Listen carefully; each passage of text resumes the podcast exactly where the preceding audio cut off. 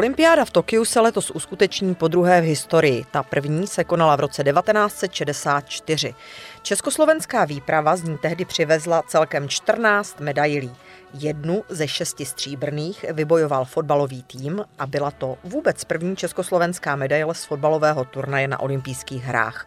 Stříbro z Tokia má doma v Trenčíně i fotbalový útočník Vojtěch Masný, který k zisku medaile přispěl dvěma góly. Dnes slaví osmdesát tři. narozeniny. Před pár týdny jsme se za ním vydali na Slovensko. Starší z dvojice slavných fotbalových bratrů se s námi sešel na stadionu Trenčínského fotbalového klubu, ve kterém strávil takřka celou svou aktivní kariéru a později v něm působil i jako trenér.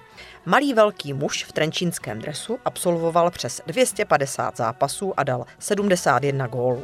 V den, kdy začínalo mistrovství Evropy ve fotbale, jsme se spolu posadili na novou fotbalovou tribunu pod Trenčínským hradem a povídali si nejen o olympiádě, ale třeba i o tom, jak hrál proti Pelému. Od mikrofonu vás zdraví šéfredaktorka zpravodajství Č T K Radka Marková. Pane Masný, vy, když jste začínal v Trenčíně, tak jste vlastně první zápas fotbalový velký za dospělé hrál v Uherském Hradišti. Není to tak? Doma, v Trenčíně, pod Sokolicami, na Škváre. Na Škváre. A ten a zápas v tom Hradišti? Vyhrali jsme ale patnáct nula a dal jsem šest gólů. Jako první zápas můj byl v drese Trenčína. A jaká byla vaše cesta do reprezentace? V kolika těch letech jste se dostal do reprezentace? Do dvaceti jednoho ročných jsem se dostal v drese Dukly Pardubice. padesát devět šedesát, no, tak jako voják. A pak se v podstatě skoro celou dospělou kariéru hrál jenom tady v Trenčíně. Máte dokonce i ohromný rekord, kdy jste přes sto osmdesát zápasů v řadě hrál. Je to tak? Já myslím, že to je ještě vícej, dvě stě čtrnáct alebo kolko. A sedm roků jste nevynechal jediný zápas. Nie. A jak se vám to povedlo, že jste nebyl ani zraněný, že jste byl zraněný pořád takhle fit? Zraněný jsem byl a kolkorát jsem jednou nohu nemohl kopat. Hráč.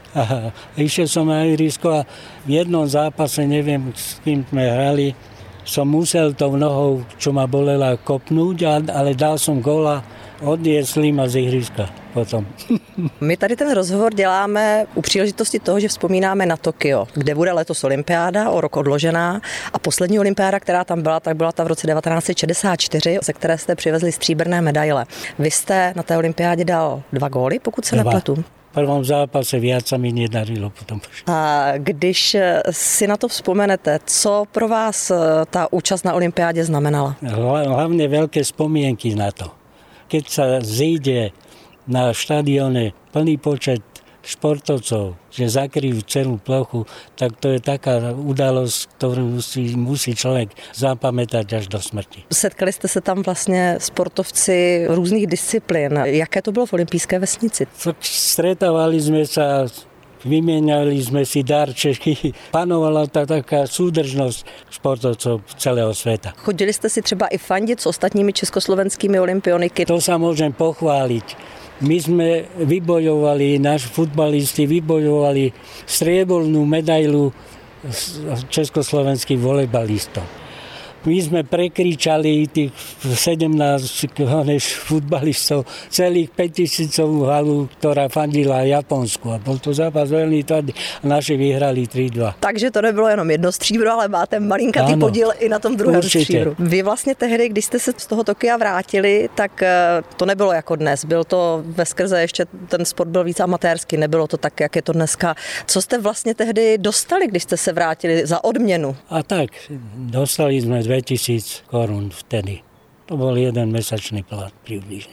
V roce devatenáct set šedesát pět jste hrál na turnaji v Santiagu de Chile za národní tým proti slavnému Santosu.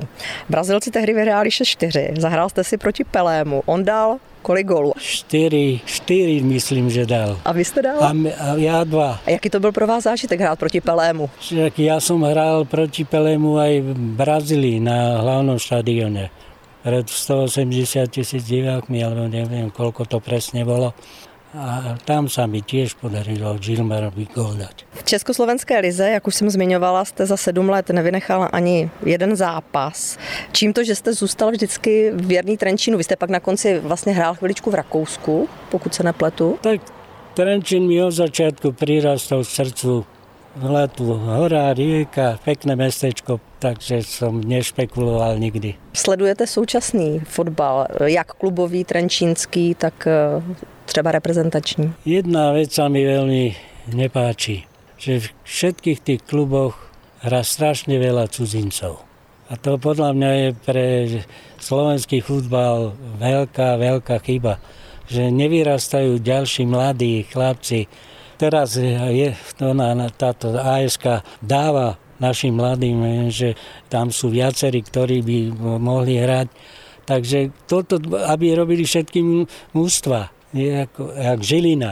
Tá hra väčšinou s, s vlastnými odchovancami. A čo Trenčín, tu je všetko cudze.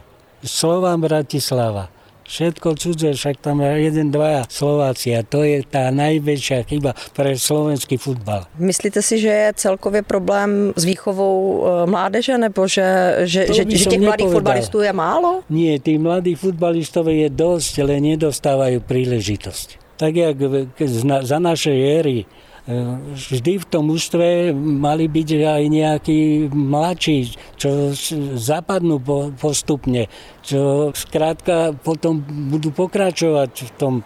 Nie, že keď jedno mužstvo sa zahrá päť až desať rokov a vypadne. Takže aby si vždy každý ten klub vychovával svojich nástupcov. Dneska začíná mistrovství Evropy ve fotbale, budete se dívat? sto procent. To nevynechám ani jeden takýto zápas. Vy jste stále v ohromné formě, jak se udržujete v kondici? No tak hovorím, že to zdanie klame, že mám arytmiu srdcovú a to srdiečko mi niekedy ráno bije aj třicet tři pulzov len, takže musím si dávat pozor. Ani po osmdesátce nestratil Vojtěch Masný nic ze svého fotbalového umu. Jen pár minut poté, co mluvil o tom, že se ve svém věku už musí hlídat, se nedal dlouho pobízet a když mu mluvčí á es Trenčín přinesl k pózování pro fotografa na hřiště míč, vystřihl parádní nožičky. Dostalo se mu za to od trenčínských internacionálů v Hledišti zaslouženého potlesku. Poslouchali jste další díl olympijského speciálu podcastu Četkast k nové fotografické výstavě ČTK Olympijské okamžiky.